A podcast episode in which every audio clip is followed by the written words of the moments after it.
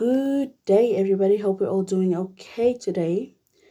So, as you know, this blog is about early childhood education, and for the first episode of this podcast, I'm going to be talking about five teaching philosophies when it comes to early childhood education. So, basically, this is just ways to teach early childhood education and how to make the teaching fun and interesting and understandable for the learners. So we are going to jump right into it. Let's get started. The first teaching philosophy is child centered learning. This, bar- this philosophy says prioritize the needs and interest of each child. Understand that children are unique individuals with varying backgrounds, abilities, and learning styles. Adapt your teaching methods to cater to the individuality and promote their holistic development. The second teaching philosophy is play based learning. Recognize that play is a fundamental and natural way for young children to explore, learn, and develop essential skills. Create an environment that encourages and supports various types of play as it fosters creativity, problem solving, and social interaction.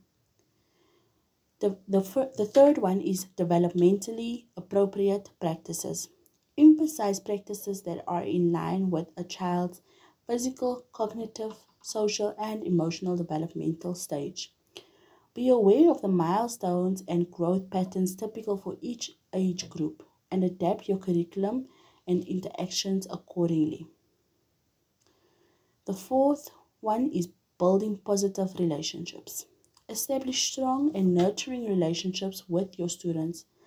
A trusting and supportive connection with each child creates and secures an environment where they feel safe to explore, take risks, and learn. The fifth and final one is inclusion and diversity. Create an inclusive classroom that celebrates and respects diversity in all its forms, including race, culture, language, ability, and background. Promote an environment where every child feels safe, valued, and respected. And just for interest sake, I'm going to add one more, which is active learning. Encourage hand, hands-on experimental learning. Engage children in activities that sub- stimulate their curiosity and critical thinking. Foster a sense of wonder and exploration in your classroom.